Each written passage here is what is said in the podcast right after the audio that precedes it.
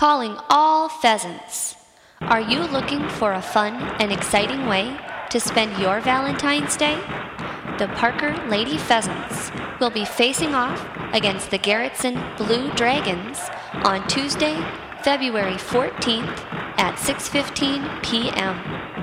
Bring your loved ones and enjoy a great game in the Parker High School Gymnasium, located on 330 West 2nd Street in Parker, South Dakota. As an added bonus, this will also be Parents' Night for the Pheasants. And parents of the Parker girls basketball players will be honored during a special presentation at halftime.